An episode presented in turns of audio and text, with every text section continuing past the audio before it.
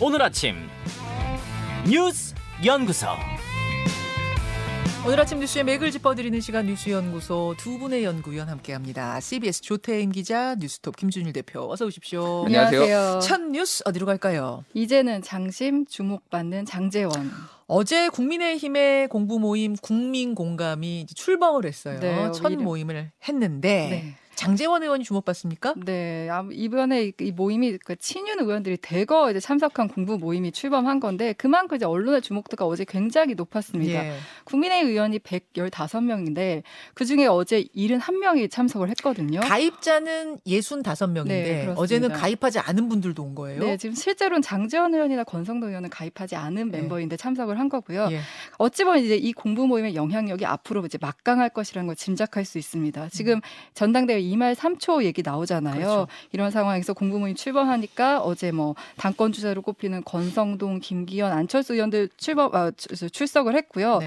그동안 이제 이선 후퇴를 했던 장재원 의원이 이제 이른바 그 관저 모임 이후로 좀 본격적으로 존재감을 드러내는 모습이에요. 음. 그 그제 김기현 의원과 그제 한 30분간 따로 만난 사실이 알려지면서 이른바 김장연대 얘기가 지금 다시 나오고 있거든요. 아 김기현 의원과 장재원 의원이 네. 30분 만났어요. 네네 그제 6일에 만났습니다. 비공개로? 네 그래서 어.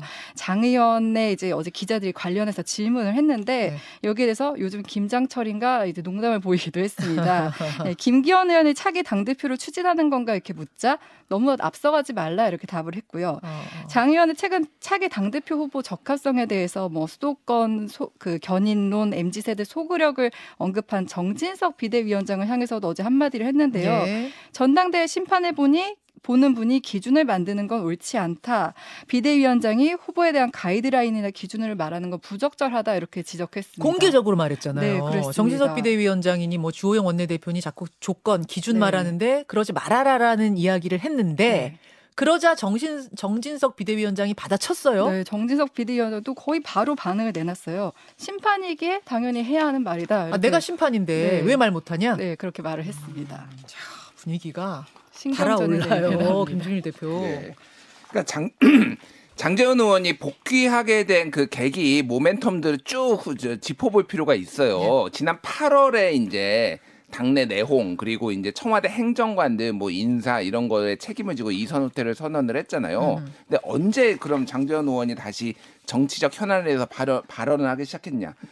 11월 10일에 의원총회 이때가 이제 기점이 됐어요. 그때 그, 그 전에 김은혜 홍보수석, 강승주 시민사회수석이 웃기고 있네, 뭐 아, 국회에서 예, 예. 그 있다가 이제 퇴장당했잖아요. 예. 그거에 대해서 초선인 이용 그리고 장재원 의원이 윤, 그러니까 왜 퇴장시켰냐면서 주호영 원내대표를 겨냥했어요. 맞네요. 예. 그때네요. 그때서부터 어 이게 뭐지? 음. 갑자기 발언이 세졌네라고 음. 이제 그게 그때부터 나온 거니까 어 이거 그러면 대통령이 의중을 시킨 거 아니야? 의- 의중이 실린 거 아니야? 음. 이런 해석들이 나오기 시작했어요. 그 다음부터 이를테면은 국정조사 하면 안 된다. 음. 그리고 이상민 장관 사퇴하면 안 된다. 음. 라고 해서 전체적으로 대통령실에 기류하고 맞는 발언들을 장재원 의원이 전면에 나서서 어, 하기 시작했고 음. 근데 그때만 해도 이게 맞아? 긴가민가 자가 네. 발전 아니야? 라고 했는데 그거에 이제 방점을 찍은 게 윤핵관 4인방 만찬에도 아, 여기에서 만찬. 25 이제 지도부 25일 전에 뭐 22일 아니면 23일로 추정되는 그때 어 그러면 야 이거는 실린 거네 힘 실린 거네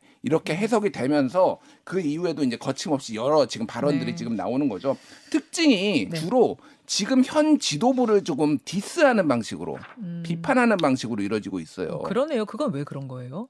그러니까요. 그게 가장 존재감이 드러나고 일반적으로 뭐 비슷한 연배라든지 아니면 당권 주자라든지 이런 분들이 서로 견제하는 거는 익숙하지만은 이렇게 뭐 이렇게 개파 갈등이 완전히 세지 않는 이상 음. 이게 뭐 후배가 선배를 막 대놓고 디스하는 거 지도부를 이런 거는 좀 이례적이잖아요. 그렇죠. 그러니까 여기에는 윤심이 실렸다라고 해석이 되는 거가 끊임없이 이어지는 거예요. 이래저래. 그또 하나는 뭐가 있냐면은 그 장재원 의원의 말 화, 화법이 있습니다. 예를 들면은 다른 사람들은 윤심을 만약에 받았다고 해도 은근히 내비치거든요. 네. 근데 이렇게 얘기해요. 장재원 의원은 그 뭐 MZ 세대 뭐 이제 주호, 음, 음. 주호영 원내대표를 비판을 하면서 우리 대통령께서 그런 말씀을 하시지 않았을 거라고 본다. 어. 본인이 그렇게 얘기를 해요. 이거는 마치 내가 대통령의 뜻을 다 아는 것처럼 음. 이렇게 하면서 본인의 보폭을 이제 뭐, 뭐 김기현 의원도 만나고 이러면서 이제 여러 가지 이제 보폭을 넓히는 방식으로 해서 사실은 이게 전체적으로 좀 다 100% 윤심이 담긴 거냐 아니면 자가 발전이 있는 거냐 이것도 음. 조금 의문의 여지는 있습니다만 다만 이게 2015년에 있었던 박근혜 진박 논란하고 상당히 유사하다. 음. 뭐냐면은 2014년 12월 19일에 대선 2주년 때 친박들만 불러가지고 그 네. 박근혜 대통령이 했잖아요. 김무성 당 대표가 배제됐던 김무성, 유승민 음, 두 명이 배제되고 네. 그 다음에 친박들이 나서가지고 지도부를 강력하게 비판하기 시작합니다. 네. 그때하고 상당히 유사하게 지금 흘러가고 있다 이렇게 좀 아, 뭐 보는 분들이 그런 있습니다. 이제 관, 그런 분석도 나오는군요.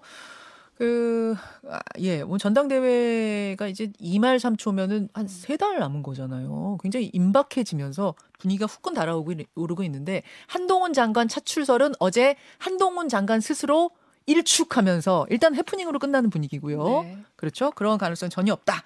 예, 안 한다. 이렇게 얘기했습니다. 그런가 하면 국회에서는 어, 민주당이 이상민 행- 행안부 장관 해임 건의안을 예정대로 처리하기로 결정을 했네요. 네, 뭐 탄핵 소추 해임 건의 말이 많았었는데 돌고 돌아 이제 결국에는 우선 해임 건의안을 보고하고 처리하기로 했습니다.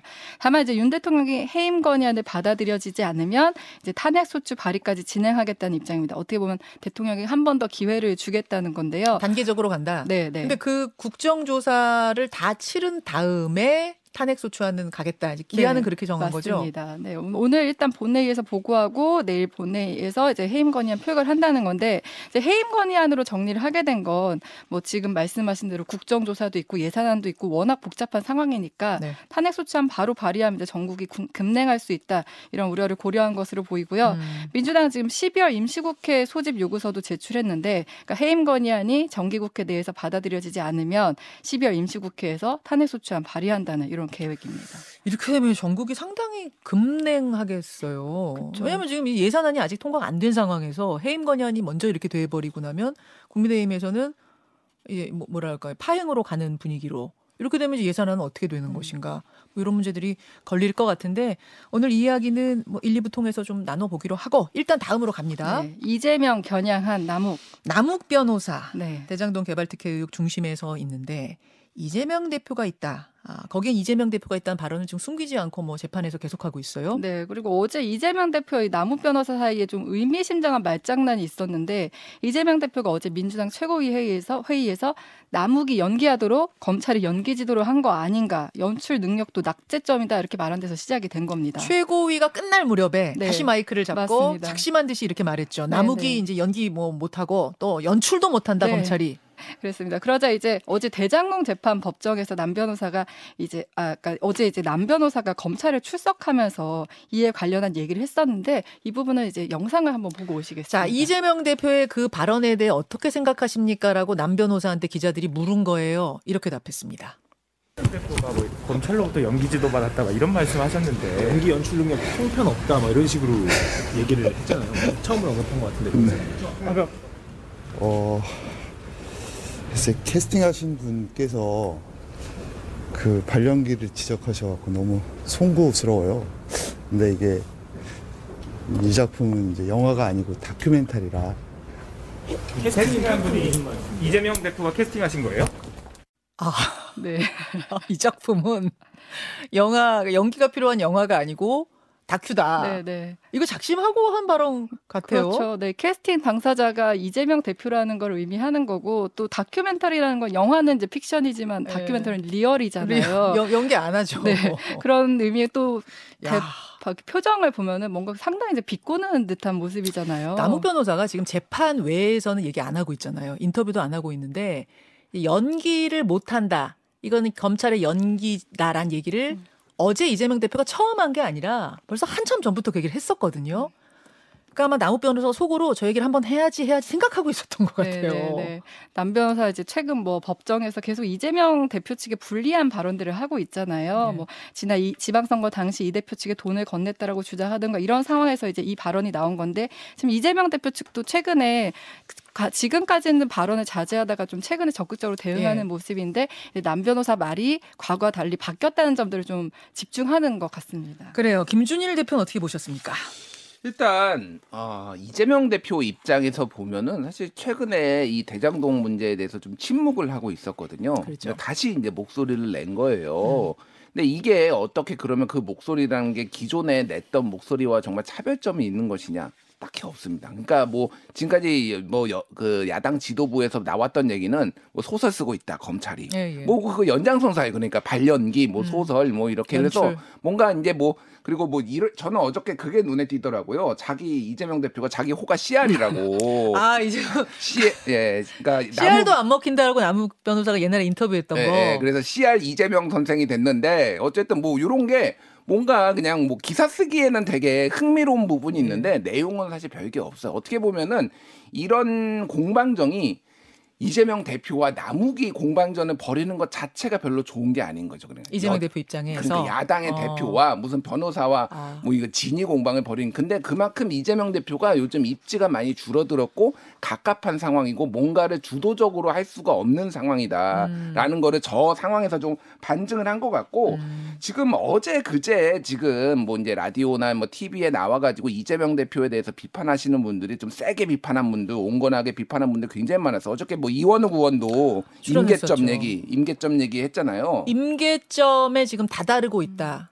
사법 음. 리스크를 우려하지 않는 의원은 한 명도 없다. 뭐 이런 음. 얘기를 했어요. 100도가 임계점인데 지금 7, 80도까지 갔다. 예. 이 얘기를 이제 요 자리에서 했습니다. 조홍천 의원도 뭐 이틀 전에 뭐 SBS 라디오에 나와가지고 자성의 목소리 있어야 되지 않냐. 그리고 뭐 이제 박영선 전 중기부 장관 같은 경우에는 YTN에 나와가지고 공천 내려놔야 된다. 공천권. 공천권 내려놔야 된다. 그리고 뭐 이상민 의원도 지금 뭐 이제 현안에 대해서 입장을 밝혀라 이런 것들을 계속 얘기하고 있거든요. 반면에 뭐 음. 현근택 부원장 같은 분은 이재명 대표 사라지면 민주당 박살난다. 음. 이런 이야기도 했고 또 하나로 뭉쳐야 된다는 뭐 친명계 쪽 목소리도 있어요. 음. 그래서 오늘 2부에 월간 박지원 있는 날이거든요. 이분들 원래 박남매잖아요. 박지원, 박영선. 두분 손발이 척척 맞는 분들인데 이 부분에 대해서는 박지원 원장은 전 원장은 어떤 생각이신지 제가 한번 질문해 보겠습니다. 요거 하나만 말씀드리면은 그 정치 공동체라는 말이 나오면서 정청래 최고 수석 최고위원이 어, 이재명 대표와 나는 정치 공동체다 이 해시태그 달기 운동을 제안을 하면서 본인이 달았어요 페이스북에다가. 근데 169명 중에 단 두 명 정청래 이해식 두 명만 달았다고 합니다. 심지어 친명계에서도 안 달았다라는 거예요. 이게 되게 사소하고 미묘한 건데 지금 이제 전체적으로 보면은 이게 좀 개파 오히려 아. 갈등으로 비춰지는 거를 우려하는 거 하나 음. 그리고 적극적으로 안 나서는 거 이게 지금 이재명 대표의 현 어려움을 좀 보여주는 거 입지를 아닌가? 보여주는 거다. 예, 예. 근데 예전에 왜 조국 전 장관 때는 우리가 조국이다 이런 거 음. 달기 할때 많이 달지 않았었어요? 뭐 거의 다 그때는? 달았죠 그때는. 그렇죠. 예. 근데 지금 이재명과 나는 정치 공동체다라는 캠페인에는 1.2% 의원들 중에 1.2% 참여하고 있다. 이제 요게 상황을 보여주는 거다. 음. 예. 아. 알겠습니다. 다음으로 가죠. 축구 대표팀 금이 환향. 우리 축구 대표팀 어제 오후에 귀국을 했는데 뭐 네. 엄청난 인파가 공항에 몰렸어요. 네, 뭐 환호성도 굉장히 컸고요. 2층도 꽉 채운 모습이었습니다. 그만큼 이제 국민적 지지와 관심 굉장히 높은 걸 알 수 있는데 어제 그 캡틴 손흥민은 기자회견에서 이제 국민과 팬들에게 감사하다는 인사를 남겼고요. 예. 또 화제의 말이죠. 중요한 것은 꺾이지 않는 마음 이 말에 대해서도 선수들에게 큰 영향을 준 문구다. 음. 모두 가능성만 보고 최선을 다해 투혼을 발휘했다. 음. 국민들도 인생에 있어 꺾이지 않고 앞으로 나아갔으면 좋겠다 이런 말을 전하기도 했습니다. 예. 그리고 이제 벤투 감독도 이제 소회를 밝혔는데 어려운 죄에 배정됐지만 선수들이 좋은 모습을 보여줬다. 선수들이 믿음을 갖고 따라와서 좋은 결과를 만들 수 있었다고 말하기도 했습니다. 그래요. 그러면서 뭐 여러 가지 이제 예전 영상들도 어제 같이 주목받고 했는데 특히 벤투 감독이 지난달에 축구협회를 향해서 쓴소리했던 영상이 다시 소환됐죠. 화제가 됐죠. 김준 예. 대표. 그러니까 지난달 10일에 아이슬란드와의 친선 경기 앞에 이제 진행된 기자회견에서 한 말인데요. 뭐 한국 축구, 그러니까 국가대표가 아니라 한국 그 국내 리그를 얘기한 건데 플레이오프 결승전이 72시간에 모든 경기가 치러진다. 그러니까 사흘 만에 너무 빡빡한데 이게 뭐 돈 스폰서 때문에 그런 것 아니냐라고 하면서 좀 선수에 대한 배려가 없다. 뭐, 뭐 이런 얘기들이 있습니다. 음. 뭐 그런 얘기를 했는데 이게 시점이 이제 벤투 감독이 한국하고 이제 한국 그 국가대표팀하고 연장 계약을 안 하는 걸로 이제 결정된 시점에서 아. 뭐 얘기가 나왔다 이런 얘기도 있어요. 근데. 어째 중요한 거는 축구협회가 조금 이번에 선수들의 지원이 좀 부족한 거 아니냐. 부상 선수도 많았는데 관리도 못하고 마사지라든지 이런 것들을 제대로 못 해준 거 아니냐. 뭐 이런 잡음들이 여기저기서 나오고 있어서 그 부분도 좀 이제 좀 봐야 될 것 같습니다. 예, 최선을 다해준 선수들 이제 휴식 좀 잘 갖고 음. 어, 회복 잘 하고 다시 잘 뛰어줬으면 좋겠습니다. 두 분 고생하셨습니다. 감사합니다. 감사합니다. 김현정의 뉴스쇼는 시청자 여러분의 참여를 기다립니다. 구독과 좋아요, 댓글 잊지 않으셨죠? 알림 설정을 해두시면 평일 아침 7시 20분 실시간 라이브도 참여하실 수 있습니다.